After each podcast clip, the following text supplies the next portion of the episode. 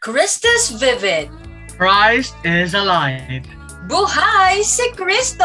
At yan, magandang magandang hapon sa ating mga listeners out there na babalik ang one and only enthusiastic baby girl ng Bulacan, si Joanna Antoinette Marabut or Jam for short. Yan at narito nga tayo no sa ating Episode 3, Season 2 ng ating Vocational Horizon, Answering God's Call to Holiness. At syempre, hindi ako nag-iisa. Kasama ko si Kuya Laj. Hello, Kuya Laj! Yes, hello guys. I'm your fun and talkative artist from the CMY National Council, Kuya Laj. And we are back nga. Tama yan si Marabs. Uh, good day to our beloved CMY and listeners. And of course, uh, magandang araw sa iyo, Marabs. Kamusta ka naman ngayong araw na to? Yes, um today I'm feeling tired like that. Kasi nga and then pa-start na naman ng bagong linggo. And syempre Siyempre, maulan din. Parang nakakatamad kumilos. Oo, oh, nakakaantok. Totoo, parang gusto mo lang humiga sa kama, mag-reflect-reflect ng konti. Ganun lang yung gusto mong gawin. Parang ayoko kumilos, ayoko gawin yung mga gawain ko ngayon. Pero we have no choice. Wala tayong, wala tayong no choice, Kuya yes, Lach, kundi gumalaw ng gumalaw. yes, and we should answer God's call. Yun na, parang tina, yun nga, tinawag na ako ni Lord, bumangon ka na, may recording Oo. pa ng podcast. Tama. Yan, how about you, Kuya Laj? Kumusta ka naman ngayong hapong to? Ayun, ito, kakatapos ko lang mag-review for our prelims this coming week. And syempre parehas tayo pagod din sa ACADS and um syempre sa ating daily ano uh, responsibilities dito sa bahay. And um pero if God call, yun nga sabi mo we should answer. Kaya yes. nandito po kami ngayong araw para sa ating third episode. Ayan. So ano ba yung um, topic natin for today, Marabs? Ayan. So yung topic natin for today, Kuya Lach, ay like para mga past topics lang natin about tungkol sa three types of vocation. Ah, yes. Oo. Pero narito na yung main, narito na yung kilala ng lahat, yung open sa lahat, yung alam natin na kapag sinabing vocation, ito agad nang papasok sa isip natin, which is ang religious life. Yes. Diba? Interesting ba yon Kuya Lach? Yes, syempre naman, syempre, um, we are, ano, sa ating CMY is napapaligiran tayo ng ating mga uh, sisters and sila din yung mga yung nagga-guide sa atin for to ano to strengthen our uh, faith and our vocation sa buhay. So, um ngayong araw na to is sila naman ang kikilalanin natin. Ayan, That's so mas true, malalaman natin kung ano ba ang kanilang practices, kung ano ba yung naging um, vocation story nila. Ayan, di ba, Marab? tunay, Kuya Lad. Siyempre, an- na-excite din ako dahil isa akong batang curious, ganun. Curious yes, kung ano curious. nga bang meron sa loob ng Carmelite missionaries. Ano nga bang yes. meron sa buhay ng pagmamadre. Ayan. So, wag na nating patagalin ng usapang ito at ipakilala na natin, Kuya Lad, sino nga ba ang mga kasama natin sa hapong ito? Yes, so we introduce to you our sister sa CM, Sister Jeanette Inlayo. CM. Ayan po. Good afternoon, Sister Jeanette. Hello. Good afternoon, Lodge and Marabs. Wow. Yes, grabe. good afternoon, Sister. So, how are you today naman po? Kumusta kayo sa hapong ito? Wow, you know, I feel good kasi pinaghandaan ko to. Sabi ko, kailangan mag-rest ako dahil may interview. Pero tama nga yung sabi nyo, noon sarap matulog kasi umuulan. And then, listening to you, talagang na-inspired ako itong mga batang to ha, meron na silang mga responding to God's call. So, ibig sabihin, aha, parang meron na. yeah, yeah, syempre sister, hindi naman po talaga mawawala yun bilang CMY. We are ano din talaga, no? Hindi namin talaga kinakaila na yung vocation, na merong, may, may tawag talaga si Lord. Syempre, darating na lang yung future kung saang landas ba talaga kami. saan landas ba talaga kami gustong ipunta ni Lord, di ba? Saan kami itinakda. Yan. Yan, correct. Out of curiosity, sister, meron tayong, ano, gagawin natin tong episode na to. So, um, sa buhay ng isang CM sister, ayan, um, ano po ba sister, parang nung kabataan po ba ninyo, is nakita nyo na po ba sa sarili nyo na magiging religious kayo someday? Mm-mm. Nako, talagang kabataan, ano, masyado yan namang ina-obvious. Oh, yung kabataan kasi siguro belonging to a religious family, yung kumbaga devout Catholic, no? Yung pamilya ko. So, tatlo kaming magkakapatid, dalawang babae. Ako yung middle child, tapos isang lalaki. So, when we were young, I remember that talaga we often went to church together. Yan, yung mga taong simbahan, active, active also in the church. I was then active sa vocation ministry ng um, Our Lady or Immaculate Conception Parish, Antipolo. So, ganun yung aming life as a family and then nat- natatandaan ko yung mami ko yan yung nagturo sa amin magdasal ng rosaryo. And then when I was also young, naalala ko nung grade school ako, meron ako diyang best friend, may BFF din ako diyan na oh. nag-ano kami na ay, ang ganda naman nung ano nung habit ng madre. Ang aalam pa namin dati yung uniform ng madre. Ano kaya ano kayang style, ano kayang fashion? Yung mga ganyan. So may mga attraction na, may mga ganun ng attraction. And then when also my sister entered religious life, kasi dalawa kaming madre sa OCD, sa Infanta Quezon, lalo na yun nag, ano ba lang, yung fire, no, started to appear, yung naramdaman yung fire in my heart because of that. Mm-mm. Parang mala St. Teres pala. Oo, oh, Kuya Lodge. Talagang batang-bata pa si... Sumunod naman si Sister Jeanette, di ba? Yes, Kuya Lodge. Tapos, yung Kuya Lodge, sabi nila sister kanina, di ba? Parang yung tinitignan nila yung habit ng mad. Parang related ata sa'yo yun, Kuya Lodge, bilang fashion designer. Oo, ayun parang ginawa nila, parang ginawa, parang para siguro sa kanila, ay, wow, ang pretty naman nung dress. Oo. Siguro doon someday. nagsisimula yun eh. Oo, doon talaga nagsisimula. Yes, kaya kaya din Kuya Lodge, sobrang laking help din talaga ng family natin, no? Sa narinig natin kay Mm-mm. Sister Jeanette kanina, doon talaga yung simula ng lahat. Sa family talaga yung magsisimula malalaman natin, makakapag-reflect tayo sa kung ano yung practices sa family.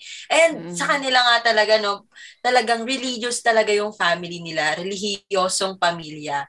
And that's good kasi bata pa lang si Sister Jeanette, nalaman niya na talagang meron ng, talagang parang nararamdaman niya na yung tawag ni Lord. Diba? Yes. Tapos tsaka nung pumasok, doon na talaga, parang hindi na siya pinatulog. Sabi, ganun po yung sabi nila, sister. According according sa uh-huh. ano, mga napag-usapan namin minsan, late night talks ng CMY, uh-huh. kapag daw po ano, kapag daw po tinatawag ka talaga ni Lord, hindi ka daw po niya patutulugin. Kakalabitin ka daw po niya ng kakalabitin. Totoo po ba yon? Oo, totoo yan. Ikaw ba nararamdaman mo na yan ngayon?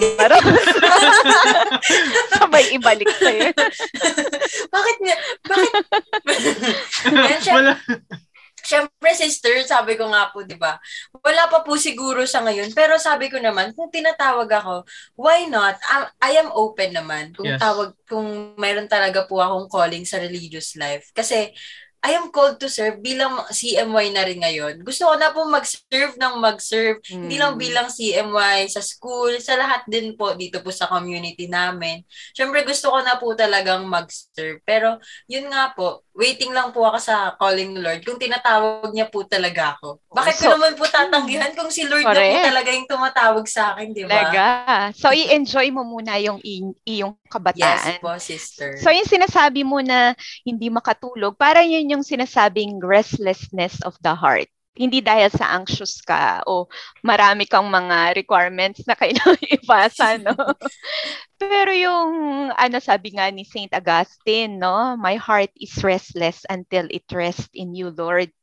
So yun yung alam mo na hindi mo siya maintindihan actually feeling bakit ganito, bakit uh, hindi ako mapalagay, there's a kind of emptiness na nararamdaman within na nakakapag balisa or para nakaka-disturb sa heart, no? Na, alam mo hindi hindi siya ma feel in ng mga tao or for example, accomplishments or what you have. So, yun, yun yung tinatawag na ano talaga, restlessness yes, of the heart. Po. Si Lord po talaga, parang yun na yung ano, si Lord yung pupuno sa akin araw-araw. Parang yun, yun na talaga natin. Ano. Galing mo talaga, Ikaw na kaya? Ay, joke lang. Wala pa po, sister.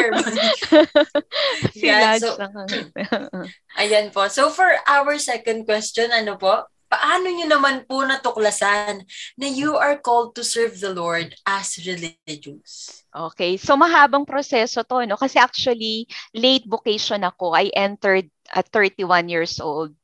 Oo. So nung high school ako, ako yung kasi mahiyain ako talaga eh, no? Yung low yung self-confidence, yung mga ganyan. Yung tipong, alam mo na yung sagot pero kinakabahan ka na hindi mo hindi masasabi so, mga recitation talaga yun. Oo, oh, oh, yung mga ganyan. Oo, oh, yun yung tipong ganyan na kapag sinabi na yung sagot, sayang ako dapat yon So, oo, as a child, yung marami akong mga insecurities sa ganun. So, when I was young, more on sa bahay ako. Pero masasabi kong yung prime of my life talaga, kasi late bloomer, when I, when I started working, So, nagtrabaho din ako as guidance counselor sa St. Paul College Pasig.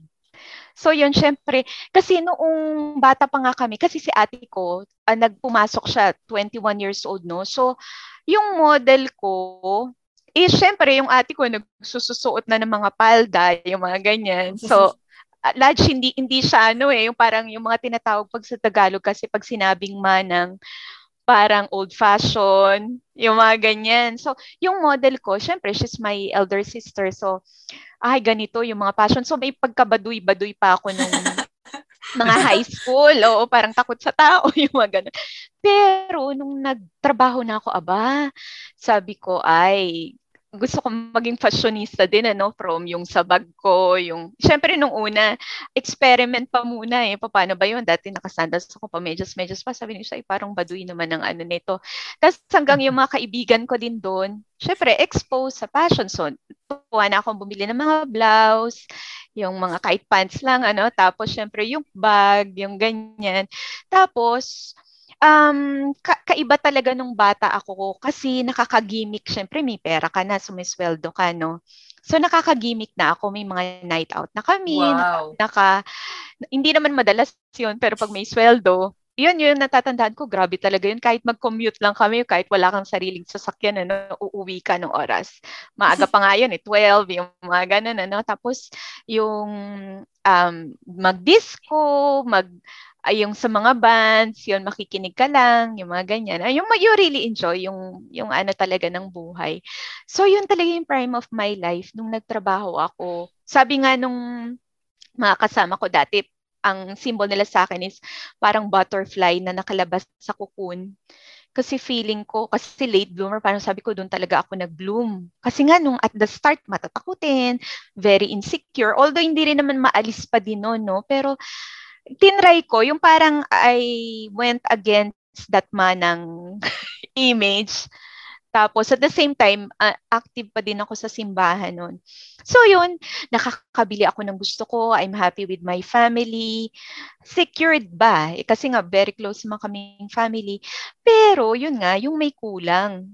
Sabi ko, hindi ko maintindihan tong pakiramdam na to uh, hindi ako mapalagay yung sinasabi niyo kanina na there's a certain kind of emptiness, a longing within na hindi naman siya matabunan nung what I have in the family, yung material things, hindi rin matabunan nung kaibigan, yung fun outside. So doon na siya nagsimula, nag, naguluhan na ako. So at first, kasi nga yung ate ko is contemplative no mongha. So um, ako naman, ka, kami nga um, ano naman kami ano yung active contemplative missionary no? Missionary. Pero yun nga yung ay yung aming mission ang fruit yan ng prayer. So yung service yun yung sa Carmelite missionary. So sabi niya lang sa akin one time ano kaya? Kasi tinanong niya ako kung magmamadre ka anong gusto mo kaya?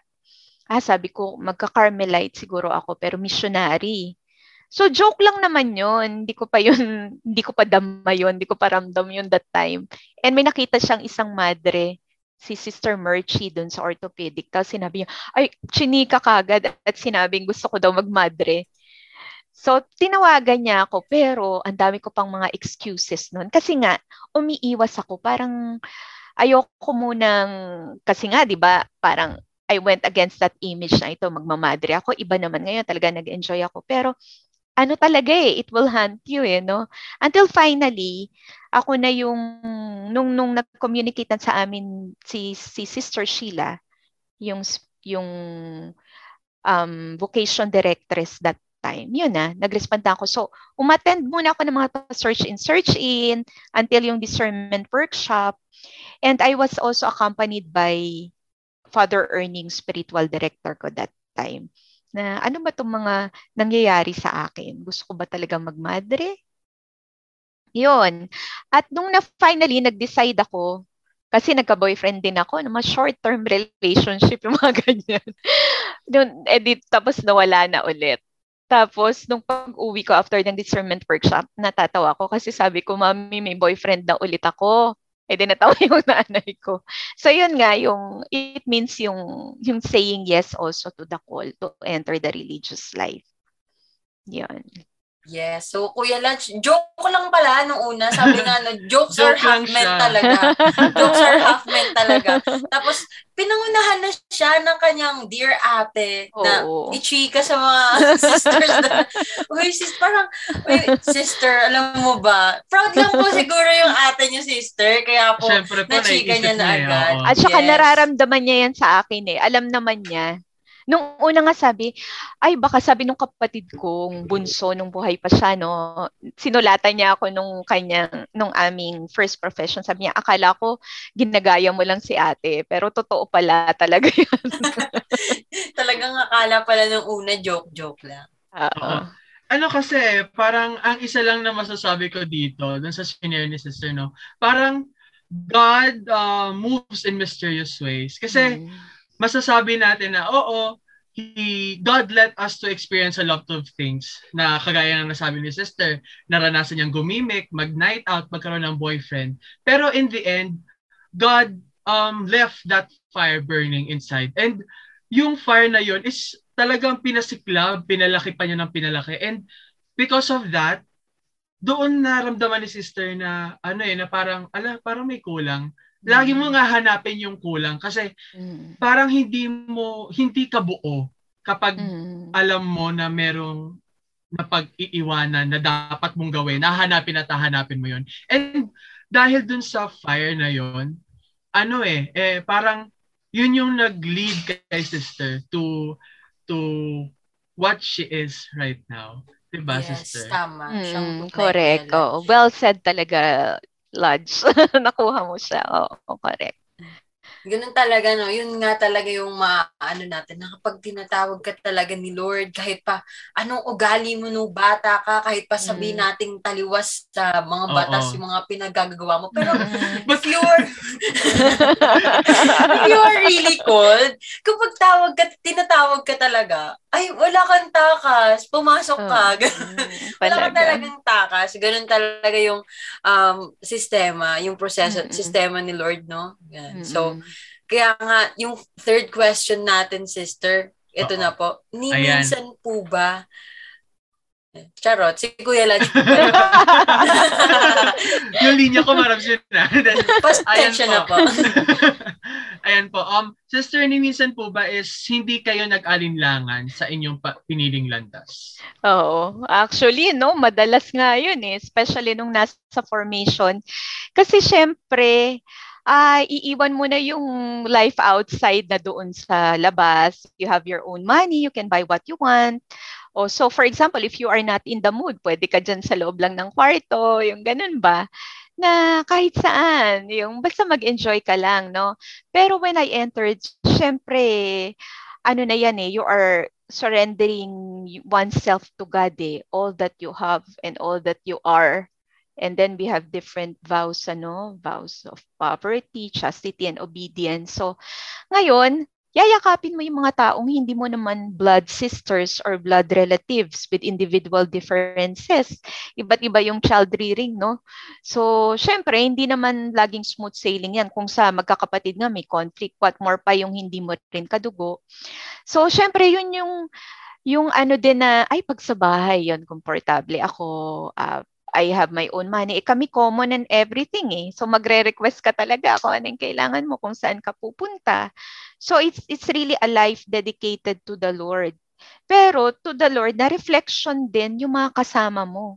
Reflection of God's presence, yung family na yayakapin mo. It, yan, yan nga yung sa Carmelite missionaries, no? So, may mga times na Actually, bago, bago ako mag-perpetual profession, talagang nag-struggle ako niyan. Sabi ko, lo, sabi nung aking spiritual director na mongha, directress na mongha, nagsabi, sabihin mo kay Lord, kung gusto niya ka talaga mag-stay, gumawa siya ng paraan. Kung hindi, alis ka na. so, yan talaga, parang nag-demand na ako na sabi ko, kung gusto mo talaga ako dito, gumawa ka na talaga ng paraan. Kasi, God wants us naman to be happy. No? Whatever vocation we choose, whether married life yan, religious, or single blessedness. So, yun din, parang pag nag-aasawa ka, actually yung respond, pag responding to the Lord, yung saying yes, it's a moment-to-moment, day-by-day decision. Parang sa mag-asawa, di ba? Talagang masasabi mo na forever kayo, may forever kung hanggang sa kamatayan, ano? kayo pa rin at the end of your life. So kami din, hindi common perpetually professed na, full-fledged na madre na, masabi ko na, ay, ano na ako, okay na ako, pabanjing-banjing na lang, pa ano na lang, okay, okay, okay lang, walang gagawin, na effort to live this life and to give my best. Ayun, hindi rin. So, kaya nga, yun, despite the challenges, yung holding to the truth that it is the Lord who calls. Kasi ako naisip ko rin, ay sabi ko, ay ako interviewin nila, parang hindi naman ako karapat dapat sa ngayon, ano, sa yung aking disposition. Pero it is the Lord who makes us worthy. And another thing siguro, yung recent na nangyari sa family that also tested our faith. When my family was hit with COVID-19, so yung mother ko, yung mga pamangkin ko, And then yung kasama namin sa bahay, nag-positive sila, no? And also my brother. Ayun, yun talaga, tinawag na maaga yung brother ko at 37 years old, he died, no? Uh, that happened March 28. So recent lang talaga. So during that time, I also questioned God. Sabi ko, teka Lord, parang it's unfair. Tatlo kaming, uh, dalawa kaming madre, ang mami ko nag-OCDS, no? Secular na ano yan. Uh, lay tertiary secular. Na sabi ko somehow we have dedicated our lives to you pero grabe naman ang daming nagdasal ang daming mga kaibigang madre may may pare may obispo pang nagpray over pero parang napaka ano ba yun? Empty prayers lang ba yun? Bakit walang nangyari? Bakit? Yun lang naman ang hinihingi namin. Oh, so yun, yung maraming mga questions talaga yun. Nagtampo din talaga ako kay Lord. So, I had yung an experience when I went home. So, umuwi kami ng dalawa ni ate ko. We are grateful. Pinayagan kami nung congregations, no? And I got sick. Bago yun, nagpa-swab na kami. So, negative naman ako. Pero siguro, sa tingin ko, kung nagpa-check up ako noon, yung, kasi sinabi din ng isang doktor, magpa-reswab ka, no? Although kumuha din kami ubing, ibang opinion, baka nga mag-positive yung kinalabasan nun. Pero kasama dun sa heart ko, at sa mind ko, yung questioning God at nagtatampo. Tapos sabi ko dun sa brother ko, in prayer, sabi ko, bullet. Si bullet yung brother ko, no? When I go back to Carmel, ano, samahan mo naman ako sa mission. Kasi nakita ko, you live your life well, no? Kahit bata ka pa, dami mo ng mga nagawa, very successful, no? Yung sayang. But then, yun, no, no, nagkasakit ako, yun pala sabi ko, no, because of the prayers, naramdaman ko yung, naramdaman ng kapatid ko, sabi ko siguro, grabe yung anxiety niya when He was there, na-intubate siya. Buti na lang, may mga nagdadasal. So, yung that prayer saved him and prepared him also to have a peaceful and happy death. No? So, ako na-experience ko yun kasi hindi ako makatulog. Sabi ko, ganito pala yung mga nagkaka-insomnia, no?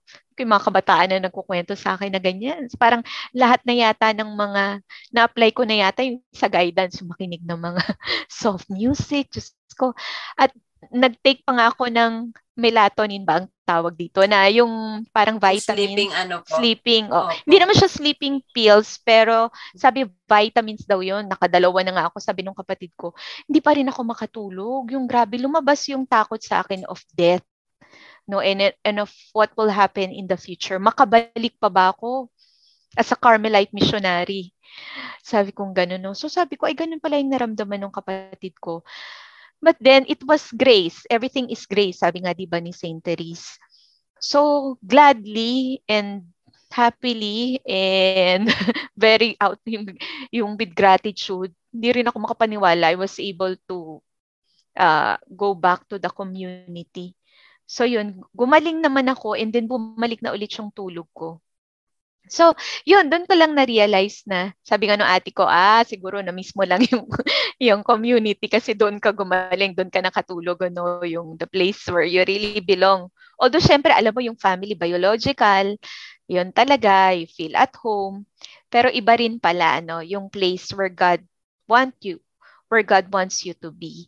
So yun, very ano din sa akin yan na nagtanong din ako kasi naisip ko, sino mag-aalaga dun sa mommy ko? So, isa na lang nga, tatlo na lang kami magkakapatid, isipin nyo. Yung kapatid kong, yung lalaking, yung brother ko na yun, akala namin magpaparit pa. So, we are very happy na nagkaanak siya. Dalawang babae, parang pinalitan kami nung ate ko. And then, iniwanan. Kaya pala nagmamadali siya no, no, no, magkaroon ng, kasi alam, nararamdaman na niya siguro. So, yun yung mga questions. Sino mag-aalaga dito? Paano? Si mami. Dito kami. So, yun yung mga questions na uh, nag-ano din sa akin na ano, papaano kaya? Would I be needed there? O ano kaya ano? Pero the answer deep within my heart is yung to trust in the Lord. Kasi ngayon, sa awa ng Diyos, uh, He is sustaining them and sasabi niya, bahala ako, bahala ako sa kanila. Kung naandun ba ako, magagawa ko ba lahat? Mapoprovide ko ba? Hindi rin din natin masabi. So yun, yun yung grace ng responding to God's call na kahit mahirap, you will say yes kasi may grasya, no? So, yun. And then also the joy that you can feel. May mga questions, mga challenges, yung mga questions about sa sarili also. But with God, with God's grace, kung hindi lang talaga sa grasya ng Diyos, hindi talaga mapapagtagumpayan yun. No? So, day to day ang pagsabi ng yes. Oo. Yan, totoo po yung ano, totoo totoo yung day-to-day ng pagsabi ng yes. Hindi lang naman 'yan sa uh, sa responsibilities natin, 'di ba? Ano, marabs, pati na rin 'yan sa mga kailangan natin and the feel natin na dapat natin gawin to fulfill God's call siyang diba, tunay Max? kuya. Tap, kaya nga ano, 'di ba, sobrang um, na-move ako sa mga sinabi ni Sister Jeanette, lalo na dito sa quest sa mm-hmm. answer niya sa question number 3. Na-move ako na akala ko kapag madre stable. Akala ko yun lang, mm. stable. Meron stability mm. ng life na okay, service, ganon. Hindi pala.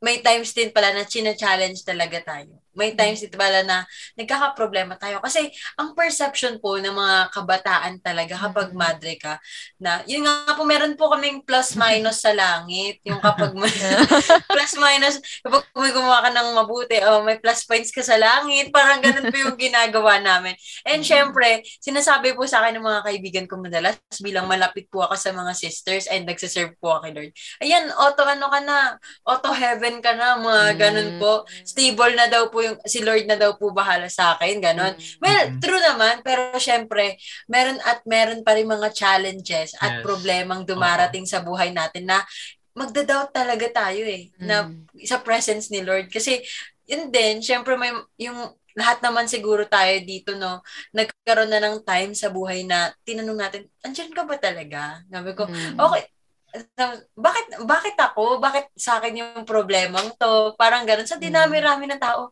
bakit ako? Pero yun lang yung way na magpapakita sa atin ni Lord na kaya natin yung problem. Kasi mm-hmm. kanina na, nung sa homily po nung father dito, narinig ko, hindi daw po niya ibibigay yung problema na hindi natin kaya. So, mm-hmm. God wants us to move. Gusto niyang guma- mm. tayo yung gumalaw, yung gumawa ng action para sa sarili natin, para tayo yung mag-grow. Para ma-deepen yung faith natin sa Kanya in praying and praying. Na hindi naman porket wala pang nangyayari as of now, hindi gumagana yung prayers. Kaya nga, gaya ng sabi ni Sister Jeanette, di ba? Na napadali yung um, pagpunta ng kanyang brother sa heaven. Yung, mm-hmm. um, dahil sa mga prayers. So, ayun, parang kung tutuusin, kaya ni Lord alisin lahat ng problema natin. Pero He wants us to to ano talaga, to strive na malagpasan yung pagsubok na yon. Ayan. Yes. So, napakaganda ng mga input ni Sister Jean. Ang dami kong natututunan, Kuya Oo. Lodge. Ang And to kong- add eh, to add na rin no, huwag nating kalimutan yung ano, yung mga unang sinabi ni sister yung dun sa um life outside the convent and yung mga bibitawan mo to para makapasok sa kumbento. Yung ah ito ito na naman mga naala, mga naalala ko na naman tuwing retreat. Kaya sobrang kaya sobrang thankful talaga ako kapag retreat eh from Totoo, siguro Kuya. Parang Single nakaka-reflect. blessedness hanggang ngayon, puro tayo reflect sa retreat natin nung nasa Totoo, mate pa tayo. Kasi naalala ko yung ano yung lagi nila sinasabi na um, you need to disconnect to reconnect. 'di ba Yung parang yes, um, yung kay sister um um nagawa niyang mag-disconnect sa buhay niya outside the convent to establish a better connection with God. Yung parang kaya niyang nagawa niyang bitawan yung social life niya na pag ano yung um, I mean yung parang gimmick and all fun and that na nagagawa niya noong hindi pa hindi pa siya sister. Pero nung nung ano ginawa niya sa yung sa, nagawa niya pagpasok ng kumbento parang ang daming blessing. Yun nga sabi niya grasya tuloy-tuloy.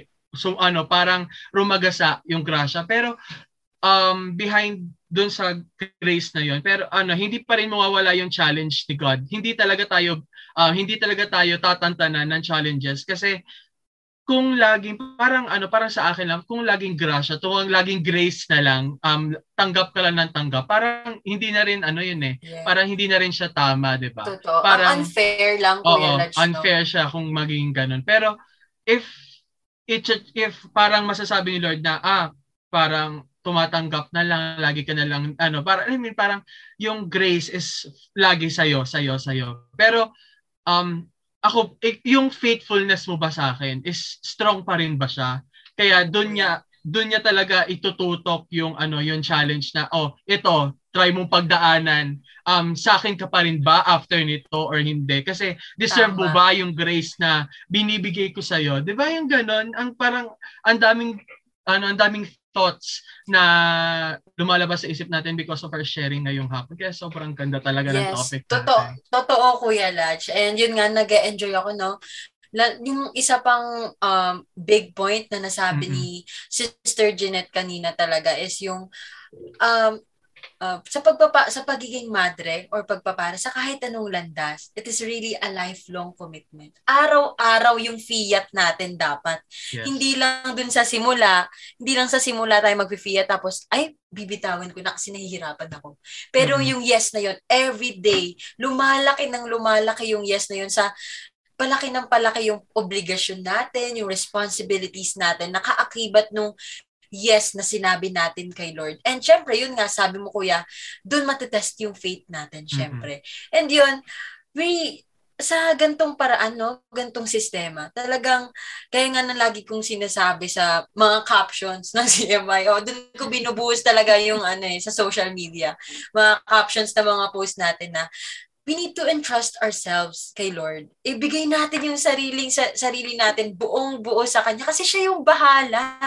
Gaya ng sabi ni sister kanina, grasya, tanggap ng grasya. Makakatanggap Mhm. tayo ng grasya kapag yung buhay natin mismo yung inoffer natin to serve Him. Yun Yes. talaga, to serve other people around us by proclaiming His Word.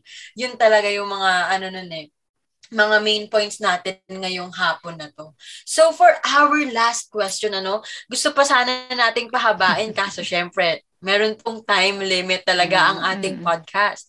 So for our fourth and last question, ano naman po ang maipapayo nyo sa mga kabataang tulad namin na nanilito pa sa kanilang landas ngayon? At ano pa yung masasabi nyo sa mga stereotypes sa buhay ng madre o pare? Okay, so thank you, Sister Marabs and Father Lads, ha? Wala pa, sister. Wala pa po. Meron pa lang, I got- sister. I got carried away kasi sa mga, ano, kung paano nyo ba i-synthesize at i-share yung mga reflections nyo eh. Well, okay, yung question nyo, anong mapapayo sa mga kabataang nalilito? Hala, biglang ganon. okay.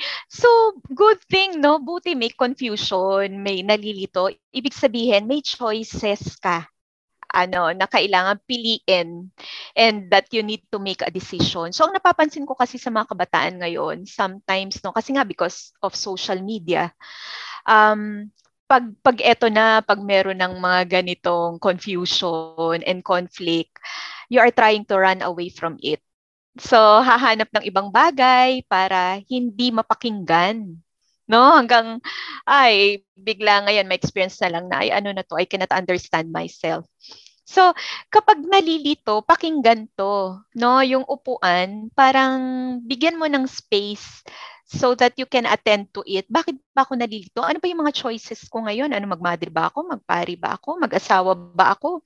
Bakit? Ano kaya yung mga possible na reason? Bakit gusto ko kayang magmadre? Bakit may mga ganitong steerings within? No? So ako dati kasi sabi ko ay out of gratitude also kasi kahit alam nyo, kahit devout Catholic kami, hindi kami perfect family. So, dumating yung point din na nagkaroon ng marital conflict yung parents ko. Nakala namin maghihiwalay sila.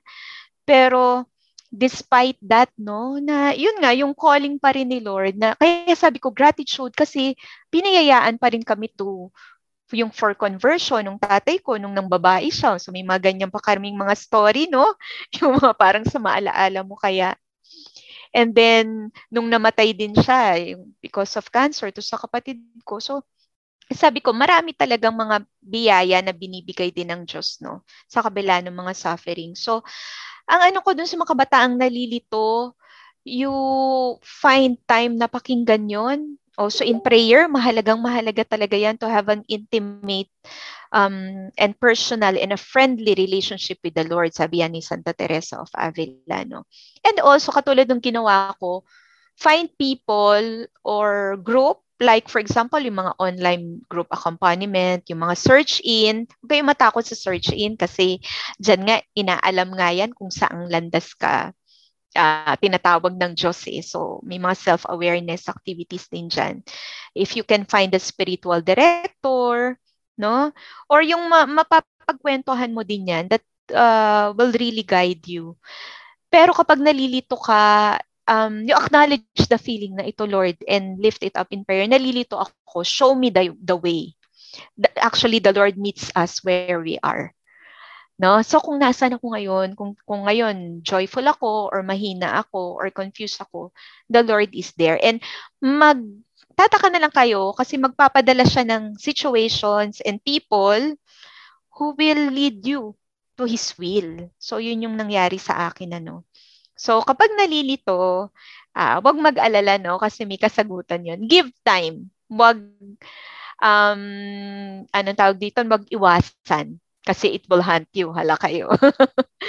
Hindi kayo papatahimikin yan. So, ano ba yung mga stereotypes sa buhay ng madre? So, sinabi, ang, ah, di ba yung kanina parang nabanggit nyo, pag madre, stable, dapat mababait, ay nako, may kwento nga na yung isang formator na struck ako dun sa sinabi niya. Uh, for example, nagsisimula ka pang mag-midred, dalawang aspirants. Sino yung pipiliin mo doon? Yung isang aspirant na grabe, parang nasa heaven ang kanyang sharing. My relationship with the Lord is really perfect. Ano, yung talagang magandang yung aking prayer, yung puro mga positive feelings, or yung isang aspirant na magsasabing, I feel so weak, na hindi ako karapat-dapat dito.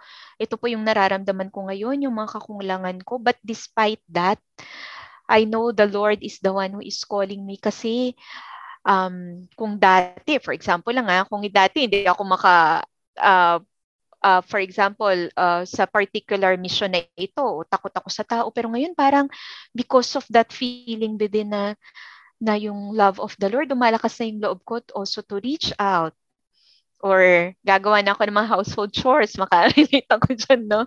So, yung mga ganyan na, so, yun, alin ang pipiliin mo doon? Yung nag, um, sasabi ng kahinaan niya, na despite that, hindi yung perfect, kasi, ay, yung life nga ng religious is grounded in the reality, hindi yan ideal, mga kapatid. Pero yung reality na, yung pagmamahal ng Diyos at grasya niya, hindi niya tayo bibitiwan sa kabila ng kahinaan natin. So siguro isa pang stereotype yung isipin nyo, manang hindi na, o oh, yung mga old-fashioned, hindi nagka-boyfriend, sawi sa pag-ibig. Ay nako, kung kung ganyan ba papasok at sawi ka sa pag-ibig, alam mo yung mga needs na yan ay hindi maaalis. So kung dito matrigger ka or pag madre ah, hindi maaali, hindi frozen ang feelings namin. We get attracted pag gwapo. Sabi namin, oh, gwapo. wow. Nagja-jump ang heart. No? Pero ang ano doon is yung decision na ay, ito ay gwapo ka. Ta- parang kinikilig ako pag naandyan ka. Pero ito yung life na I'm embracing. You can lift that up in prayer, Lord. Ang gwapo naman itong paring to. Kakamit diba? pala kayo ng ganon, sister. Diba? Kasi alam nyo, we are embracing no yung yung si God nga true man true man and true God no paano mo ma-experience yung divine or yung divine love yung tunay ng pagmamahal ng Diyos kung hindi mo naranasang ma-in love diba? So, naman, so hindi natin ini ang kumbento, hindi yan takbuhan ng mga sawi at taguan. Kung kung feeling mo parang mahiyain ko, parang sa akin din dati, no. Dito na lang ako kasi tahimik dito. Ay sa proseso na ginagawa namin about self-awareness, yung sa sarili mo, lalabas yan lahat. And kung ito lang ang refuge mo para tumakas sa mundo, hindi ka magiging masaya. And just like what I said, 'di ba, a while ago, yung happiness, yan yung gusto sa atin ng Diyos. Hindi lang yung happiness na fleeting, but it is the happiness which comes from within. So, yun din. So, yung pag, pag madre ka, siguro yung stereotype na, ayan nga, dapat mahinhin ka. Ako mahinhin daw eh. Ganyan. Oo sister. Oo. Yung mga, ano ng mga kaklase ko. Si Sister Di... Jeanette parang ang bait-bait. Ay, nako. Diyos ko, akala mo lang yun. Siguro that's the other side of myself that you can see. Ano. Sa amin nga magkapatid, yung ate ko, yun talaga yung very active cheerleader pa yun nun sa kanilang. Pero contemplative ha. Ah. When she was in high school, siya yung madaldal. So, hindi namin expect, paano, bakit ito makakaano? Kala ko nga, ako pa yung pang contemplative. Ako, tapos siya yung magmi-missionary. Pero yun nga, you know, we need joyful sisters. Di ba? Yung sinasabi ni Pope Francis din na joyful ba? Na hindi, kung, kung sa loob ka, Diyos ko, ano tawag dito, hindi ka talaga makakatagal. Kung hindi, hindi ka talaga tinawag ng Diyos. No? So, dito, for example, yan, si Sister Faye, oh, natapos ng engineering. So, yung mga natapos mo din, magagamit mo din dito. O ako, guidance counselor ngayon, ganun din. Pero kailangan open ka rin kung ano mang ibang other possibilities. So, hindi mo talaga masasabing, ay, sabihin, sayang ka, tinapos mo to, tapos magmamadri ka lang. Ano ka doon, mag, aalila. Yun nga yung sinasabi, magkakatulong. Totoo yung mga po. ganyan, di ba yung sasabihin na ganyan. So, kasama sa ano yung humility na ganyan. Pero, ano, kung the Lord calls us for whoever we are. So, syempre, may iba't ibang personality. Pero hindi ibig sabihin na yung mas tahimik, yun ang mas holy. A holy sister is a joyful sister. Yan yung sinasabi nila, no? So, ano pa ba? Ano pa ba mga stereotypes ang hindi ko pa nabanggit na gusto nyo pang itanong? Mm, mm, for me, okay na po siya, sister. Yun na po yung, na-fill in na po yung curiosity ko. Oo. So, ganon, uh, hindi mo talaga mabox. Yan nga, hindi mo nga talaga mabox sa kailangan pag mother ka ganun. Kasi, ayun nga, eh, tinatawag tayo ng Diyos kung sino tayo, kung sino ka. So, yun lang, syempre may mga kailangan lang kung dati, kung sobra ka malakas tumawa at ano, syempre, kailangan lang i-purify lang na ano yan. Pero hindi naman ibig sabihin na iiwanan mo talaga. Ba, sister? Parang meron ng holy laugh. Iko-control lang po natin. Medyo may, modi- may modification. Kailangan hinaan natin ng konti yung tawang pamadyongera. may mga recreation nga kami, oh. Talagang doon. Nagmo-movie watching kami once a week. Oh, 'di ba? So updated din kami. So may ah. mga minsan may mga costume-costume pa kami during mga birthday celebrations. So yun, kung hindi mo maano na ito madre ba to or ano, pero ito yung life, yung to love is to be real. Diba? So, yung our vocation is love. So, kasama yun. Siyempre, may mga sakripisyo, pero hindi naman lahat sufferings, crosses, and pains. So, yun, kaya makikita mo din talaga, challenge din sa amin yun. Pag masungit kang madre, ay ito dasal ng dasal, ganyan. So sabihin nila, madre ka pa naman. Yun lang yung mahirap, 'di ba? Kasi nababox nga na tao din naman kami. Yun nga po talaga. Di ba? Kaya po, kaya po, nakakurious po dun sa stereotypes na yun. We, ano, we gave a chance, yung binigyan po namin kayo ng chance na ma-defend ko ano yung stereotypes Oo. talaga. Ma-defend po yung mga sarili nyo na, hindi naman kasi lahat ng madre masusungit, ganon. Oo. Hindi yun. Kaya nga po, nakakagulat po talaga yung mga iba kong mga kaibigan, mga tanungan po nila sa akin bilang ano, no, bilang malalapit sa mga madre. Sabi, Hindi ka ba na, ano, di ba, ang i- di ka ba pinapagalitan nila sister kasi ang ingay mo? Ba't ako papagalitan eh? Masaya naman kami, nagma- nagpapakasaya naman kami dun sa CMY. Tapos, tapos yun po, syempre, bilang kasama ko na rin po kayo sa journey na to, syempre, nakilala ko na rin po kayo deeply, parang gano'n na, hindi po talaga kayo na kailangan tahimik, kailangan Uh. ganito lang. Wala po pala yung, um, hindi po kayo nakakulong, yun nga po, sa isang box. Mga tao din po kayo, nagkakamali, at syempre, meron po pa rin kayong needs and desires as a person. Mm-mm. Tap, yun nga po, no, parang naalala ko lang po nung field trip namin ng grade 10. si Sister Christine po. Di ba may swimming po kasi noon? May swimming po. Tapos nagulat kaming lahat. Ala, si Sister Christine naka-rash guard. Siyempre, siyempre po nasa, nasanay kami na nakahabit kayo. Ganun. Oo. Siyempre, magugulat po kami kapag, ang unusual po kasi, sa, para sa amin po, kasi hindi naman po namin talaga kayo madalas na nakakasama. And you have that um public image talaga na Oo. need i-portray bilang mga role models namin sa school din Oo. mismo. So, Oo. ayun po. Ayan ha, guys ha, mga listeners, Ah. mga youth out there. Uh, Ah. sana tumatak sa inyo yung mga pag-defend ni Sister Jeanette Ah. ng stereotype sa mga sisters. Hindi sila masusungit. Oo. Joyful, joyful sisters sila. Oo. Tapos marabs, syempre kasama naman niya yung pagiging tao, yung mga moods, no? So yun nga, kaya nga ang foundation, yun nga, yung prayer is really the foundation. Kasi kapag nagdadasal ka talaga, dun mo ma-realize, ay, nasigawan ko ito. Parang natarayan ko yata. And then after nun, yun na yung, kaparang tao nga talaga, no? Di mag, ano na, ah, I will say sorry siguro, or next time, ganito, ah, magta-try na ulit. So malalaman mo talaga na na nagdadasal ang isang tao. No? Kasi intimate relationship nga with God, parang kaibigan. So, doon talaga lalabas na lahat yan yung sa prayer. So, yun nga kami, di ba? Um, prayer and service. So, ang pinaka-vitamins ay prayer. Kung walang prayer, ang mabibigay mo lang sa service ay yung sarili mo, yung mga achievements mo, yung mayabang na ikaw. Pero, yung, yun nga, eh, when you feel helpless and unworthy, yung kakulangan mo, it is the Lord. Sasabihin ng tao, ay, hindi, it is si Sister Jeanette, ang galing. Sasabihin nila, it is the Lord. So, kapag nasabi, it is the Lord in her, living in her. So, or in Him, sa mga pare. So, mas maganda yata yung ganun, ano? Kasi, syempre nga, although syempre, in-embrace din tayo ni Lord as we are and work in progress din ang mga religious. So, you really need, really need to pray for us. Diba? Kayo yung laging nagpapadasal. Pero, yun, kailangan din namin yung mga dasal nyo. Hmm. Siyempre, Opo. hindi hindi mawawala sa prayers natin, Kuya Lats, yung mga CM sisters na, Oo. lahat ng mga sisters, no?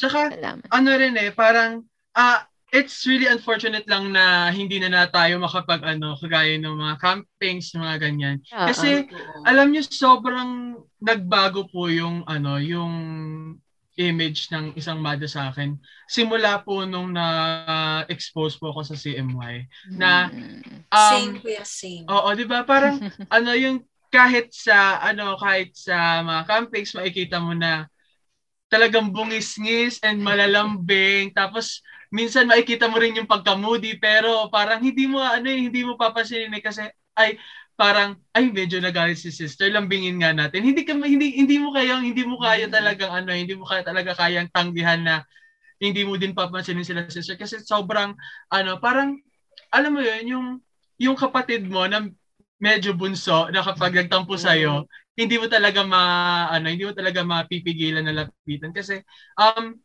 napapansin ko lang po ah Mm-mm. sa ating mga sisters sa ano sa Matter, sa, and to all the CM po. Um, ano sila, ah, uh, parang medyo yung positively childish and sobrang adaptive po talaga nila sa mga bata. Totoo, Totoo talaga yeah. malapit po talaga sila. Talagang ano pinipi, tinatry and pinipilit po talaga nila na na ipantay yung level po ng pagiging bata, youthful namin sa inyo po na um, tinatry po yung to understand us na sa pagiging sa paglaki po namin, sa yung pagiging childish po namin, talaga natin siya matatanggal. And and parang si, ano, parang sinusundan and ti, ti, pinapantayan niyo lang po kami. And alam niyo yun, sister, yung parang pag nakikita ko kayo na na ginagawa yung yung mga bagay na talaga nakakapagpasa sa inyo. Kagaya po ni Sister Malu sa Matter, mm. nakikita ko po siya nagva- nagva-volleyball. Talagang mm. ana amaze ako. Sobrang nakakatawa na. Same kuya, first time ko makakita nun. 'Di ba? Yung an- grabe mag-spike si Sister. yung gano'n na hindi ano parang sabihin natin na oo prayers and ano sab, isa yun yun, yun yung ano misconception na ano para uh-huh. laging dasal na lang para uh-huh. madre pero hindi mo ma hindi mo masasabi mo na pag nakita mo sila na ginagawa yung nagpakakapagpasaya sa talagang nag-glow eh. Makikita mm-hmm. mo yung glow sa kanila talaga. And yun nga po sabi niyo na God within him or her. Yun po yung nakikita namin every time na nakikita po namin kayong masaya. And ano ginagawa po yung nakakapagpasaya sa inyo. Tama mm-hmm. kuya. Kaya nga tsaka after all individuals pa rin ng mga sister mm-hmm. natin. Mga yes. tao pa rin talaga sila. Yun yung dapat nating tandaan talaga, no? Kaya nga nung ano, I am really grateful na naging part ako ng CMY and meron mm. akong relationship sa ating mga sisters, sa ating mga CM mm. sisters mm. around the Philippines. Ay, actually, around Asia na pala. Kasi may mga, may mga friends ako, may mga sister wow. friends ako sa Indonesia, sa Vietnam. Ina-in ka na talaga. Siyempre, ang saya-saya po na maka, maka, magkaroon ng interaction with you na maging kasama nyo sa journey na to. Yun nga po, tawag ko po sa kanya, tawag ko po talaga sa mga um, sisters na, sa inyo po, sa mga sisters po, tawag ko po ay mga lifetime companions ko po sa wow. pagpapaganda ng mundong ito. My lifetime companions in making this world a better place to live. Mm. Yan. So, yun nga po. Ang saya lang po kasi kahit na online, ramdam na ramdam ko po yung care, ramdam na ramdam ko po yung um, na meron pong nasa tabi ko. Kasi, yun nga po, ito, si Amoy po kasi talaga yung nakapagpabalik ng mm-hmm. confidence ko, ng, mm-hmm. ng worth, yung napaisip, nagpabalik ng worth ko as a, as a person. Parang, yun nga po, specifically si Sister Faye po talaga, kasi po ano po, oh. si Sister Faye po talaga, kasi, yun nga po, um, CMY healed my broken heart po talaga. Siyempre sa tulong ng mga sisters natin, ano, Kuya Lach, na kasama natin almost every day, almost mm-hmm. every day tayo nakaka-encounter ng CM sister na gumagabay sa atin na nag, itry mo to, itry mo yan, gawin Uh-oh. mo to, gawin mo yan. They bring Kasi, us, ano, yung, sila yung may tiwala, mas may best. tiwala pa sila sa mm-hmm. atin. Uh-oh. Bakit, bakit bakit po? Siyempre magdadoubt ka, ala, kaya ko ba to? Kaya ko ba yan? Siyempre minsan magdadoubt ka na rin sa kakayahan mo. Na. Tapos after nun, pag nagawa mo, makaka-receive ka na, ang galing na ganun. Mm. Siyempre mararamdaman mo din yung grace ni God nung tinulungan ka niya na mm. gawin yung um, gawin yung pinagawa sa iyo, yung ano na yon tapos ang sarap lang sa feeling kasi mm. hindi mo lang ginawa para sa sarili mo. Ginawa mo para sa iba. Uh-oh. We are serving mm. the youth, kuya. Yun yes. nga, we're continuing to empower the youth no? Sa ating mga bosses, sa ating mga actions, sa tulong ng ating mga CM sisters na pag wala sila, wala tayo dito ngayon. Kung wala yung um, wala yung support nila, unending support, unending love and care, wala tayo dito ngayon talaga. Kaya mabuhay, mabuhay yes. ang ating mga sisters, ang, ang mga madre sa buong mundo. Yan. Oh, Kaya kati, nga, kati, kating-kating na rin ako sabihin nito eh. Pero sige, go Marabs. After mo. Yun kaya nga, no, yung sa sinabi din, dagdag ko lang din sa sinabi ni Sister Jeanette kanina, mga kabataan, talagang tina, pag-usapang vocation, tinatakbuhan natin yun eh. Kasi takot tayo eh. Di ba? Wala pa naman sa future pa naman yan. Pero, dapat ano, as of now, bilang mga kabataan, bata pa tayo, kailangan nagre-reflect na tayo kasi kailangan iniisip din natin yung future ahead us, ahead of us, yung mga naghihintay sa future natin, no? Kailangan iniisip natin, mapagdesisyonan natin ng tama. Kasi kahit sa ang bukasyon, kailangan ng commitment yan. Mm-hmm. Kailangan nating mag-commit. Kaila- malaking desisyon ang bawat bukasyon. Yun kasi buong buhay, buong buhay mo na yung nakasalalay doon. Kasi nga future, di ba? Hindi naman natin mm-hmm. may iwasan ng pagtanda. So, yun, no? Uh, our dear youth, continue to pray for your yes. vocation bukasyon din Uh-oh. talaga. Huwag niyong kakalimutang magdasal para sa bukasyon. So, Kuya Lodge, ano ba yung kating-kating? gusto, gusto ko na talaga sabihin.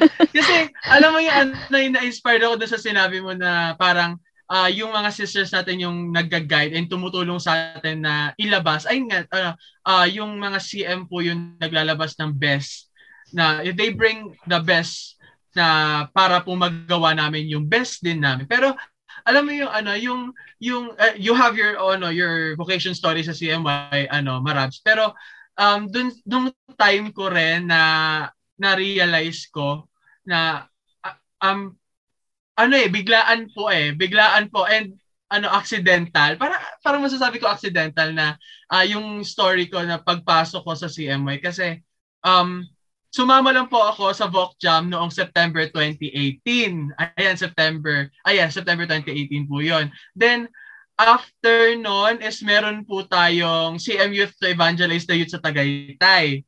And meron pong nag-back out na isang participant from CMY po na existing member. And pinasok lang po ako ni Sister Noni um, para lang po to fill that ano that slot. Then nakita, nung nandun ako, sabi, ano ba gagawin ko dito? Parang ganon. And uh, parang ano, parang ang nangyari is yung mga challenges na nandoon and the fact then na ano na naging ano naging regional officer ako na sabi ko bakit? Ano nangyari? Paano? Yung ganun yung parang uh, new member po ako opo new member po ako. Paano po kayo napunta? Paano po ako napunta sa regional officer? Uh, after po noon yung confidence ko is talagang nag-boom. No yung dating Gerald na ano na hindi po kayang magsalita sa harap ng maraming tao tapos after noon, nung tuloy-tuloy yung mga camping, tuloy-tuloy yung mga events na ako po laging na isasalang minsan sa hosting na uh, per in person pa po yun. Ang dami pong tao na hindi ko po kilala.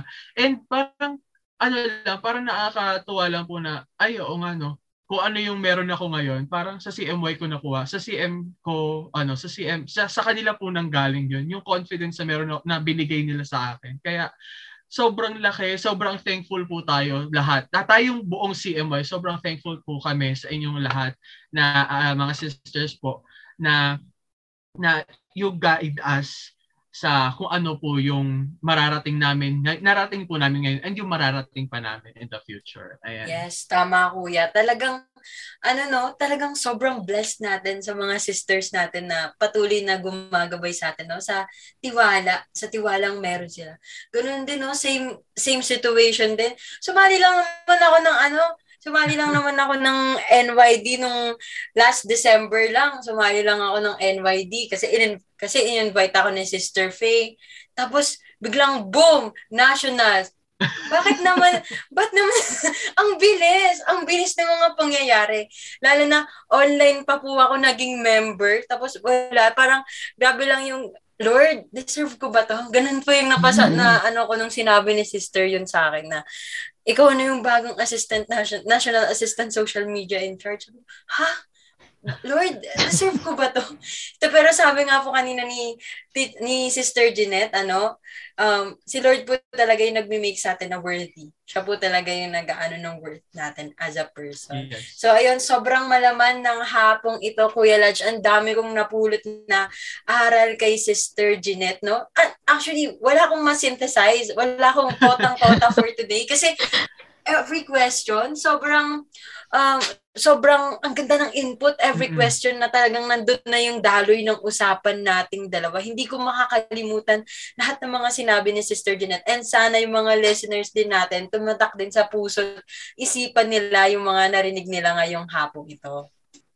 Yes, and Ako naman, siguro, I can synthesize nun sa past na three episodes natin. Kasi, ano eh, um, it all, uh, parang babagsak lahat dun sa sinabi ni sister kanina lang na vocation is love. Na uh, yung falling, feeling of being in love sa uh, in all of the vocation na natakil natin yung ano love to others sa single blessedness love to a certain person sa married life and love to serve yung pagmamahal sa service sa sa religious life. Ano naman eh, um dun sa others, sa lover and sa service, ang center lagi nun is si God. Yun lang, Totoo. diba? Diba nga, God, may God be the center of our relationship. Hindi lang Mm-mm. sa mag-asawa, Oo. pero relationship, all in all, sa lahat ng vocation. Tapos yung, syempre yung tuma, pinaka-tumatak naman sa akin, Kuya Lodge, is yung sinabi ni sister na, yung kumbento, hindi yun saluhan ng mga sawi, hindi yun saluhan ng mga broken. Pero for me, yung kumbento, yun yung bumubuo talaga. Mhm. Nag-fill in sa void na meron sa buhay nating lahat. Sa meron sa buhay ng mga madre. Yun talaga yun. So, ayan, do you have anything to say, Pat, Sister Jeanette, bago ka po magpa, magbabay sa ating mga listeners today?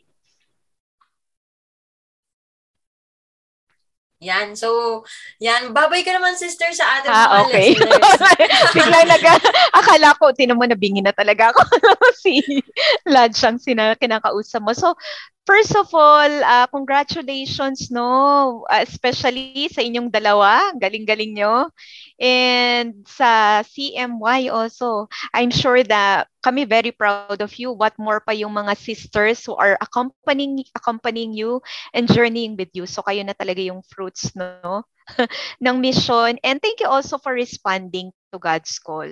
So yun lang, just just be, sabi ko nga, God meets us where we are now. So kung ngayon, di pa kayo makapag uh, say yes to the Lord, just enjoy your journey and just give your best. So, as CM- CMY, as a student, as a son, or as a daughter, kasi kung talagang tinatawag nga kayo ng Diyos, hindi kayo pababayaan yan. At siya mismo talaga, oh, halika na Gerald, halika na Lads, halika na Marabs. Okay. So thank you also for this opportunity. Thank you then for sister, to Sister Faye for inviting me. And God bless you, no? God bless you sa mission nyo na to. Yan. So, thank you so much din po, Sister Jeanette, napaka, sa napakagandang um, input ngayong hapong to, nap, napakagandang usapan ngayong hapong to, no? Um, marami po na-move. Marami po tayong mamumove sa talk na ito. I believe marami po talaga. Kasi kaming dalawa po ni Kuya, ni Kuya Lodge, move na move po kami sa lahat ng mga sinabi nyo ngayong Dumaloy hapon. lahat eh, di ba? medyo, medyo nagkaroon ako ng reflection, mga mini reflection time, ganon. Parang, parang mamaya, may silent, may silent time ako mamaya, magkakaroon ako ng Ah. mini silence kasi kailangan Ah. kong mag-reflect sa lahat ng narinig ko dito sa usapan natin lahat. So, we are grateful for you, Sister Jeanette, and thank you for, um, thank you po sa pagpayag na, thank you for your time and effort to be with us this afternoon. Ayan. So, we will pray for you always po. We are praying for you always to Yeah. all our sisters. God bless Yes you din po. Thank you. Pwede rin ba Marami- mag-promote? Kasi Yes, sister. Yung, we have our online group accompaniment every second Sunday of the month. So, tingnan nyo lang yung aming post dyan. Usually, ang mga 1.30 to 3.30, mga ganyan. So, maraming mga activities. Uh, it will also make you grow yung in your relationship with God at saka kung if you are searching and discerning. So, yung mga 18 years old hanggang 35 years old. No, mga Yes. ladies dyan. Hmm, Ayan po. Siyempre, naka, nakapag-attend na po ako ng, ano, ng Ah. search in. Um, two times po, mga anong, bago po magpasokan, nakapag-attend na po ako. Yan. Ah. Magandang experience po talaga siya. So, sa lahat po, no, um, wag po natin kalilimutan yung uh, accompa- online accompaniment Online nila. Sister Jeanette. Uh, online accompaniment po siya. So, madali lang po talagang Mm. um, mag-join doon. Isang click nyo lang, makaka- Mm. mahanap nyo na yung siguro magagabayan na kayo sa landas sa buhay. Si Sister ganon. Mila Luna ang ating vocation directress, Moralde. So, sa mga posts na yun, if you want also to communicate with her, so, yan lang. Yan. Thank So, you! yan. Thank you so much, sister. Bye-bye po. Thank you! God bless! Bye Ayan, po. Bye. Siyempre, Kuya Lodge, hindi natin makakalimutan na mag-shout out din, no? Shout out sa ating CMY National Officers and CMY Main Facilitators. Maraming maraming salamat sa lahat ng pagod, ng pawis, ng hirap na dinaranas natin ngayon. Alam ko lahat tayo sobrang busy. Hindi lang sa ACADS, hindi lang sa CMY pero magiging sa ACADS and personal life natin. Saludo ako sa inyong lahat. So how about you, Kuya? Ayan, um, I just want to thank ulit na sa ating three episode is ako yung nakasama mo, Marabs. And I hope um, marami pa tayong magawang ganito kasi sobrang dami talaga nating matututunan, sobrang daming reflections na bumubuhos, laging yung biglaan kapag nag-uusap tayo sa ating CMU Talk. Ayan, so um, I think uh, to all our beloved listeners, um, keep the fire burning and let God lead your way. Kahit anumang vocation yan. Yes, So- tamang-tama, Kuya Lodge. And Hmm. syempre, meron pa tayong mga announcements bago nating tapusin ang hapong ito. So, wag nating kalilimutan ang ating Love Struck 2021 Year 4 sa October 30. Hashtag, mas kayang magmahal. Ayan, malay nyo, dito nyo na pala mahanap ang true love na matagal nyo nang gustong malasap, di ba? So, mer- narito din ang iba't ibang social media accounts ng CMY for our Facebook. We have our main page which is the Carmelite Missionaries Youth PH, our CMY Philippines support group. For Twitter and IG, we have at CMY Philippines. At syempre, hindi, magpa- hindi, hindi magpapahuli ang CMY sa uso. Meron tayong TikTok na CMY Pilipinas and YT CMY PH. Ayan, wag nating kalilimutang magdasal para sa ating mga bokasyon. At sabi nga ni Kuya Lodge, let us keep the fire inside us burning. Yon. Yan. So, this is your CMU Talk.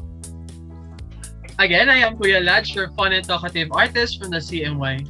Ah, CMY National Council. Yes, and I am your Ate Jam or Ate Maravs, your enthusiastic baby girl ng Bulacan from CMY National Council as well. So, this is your CMU Talk. CM Youth to evangelize the youth.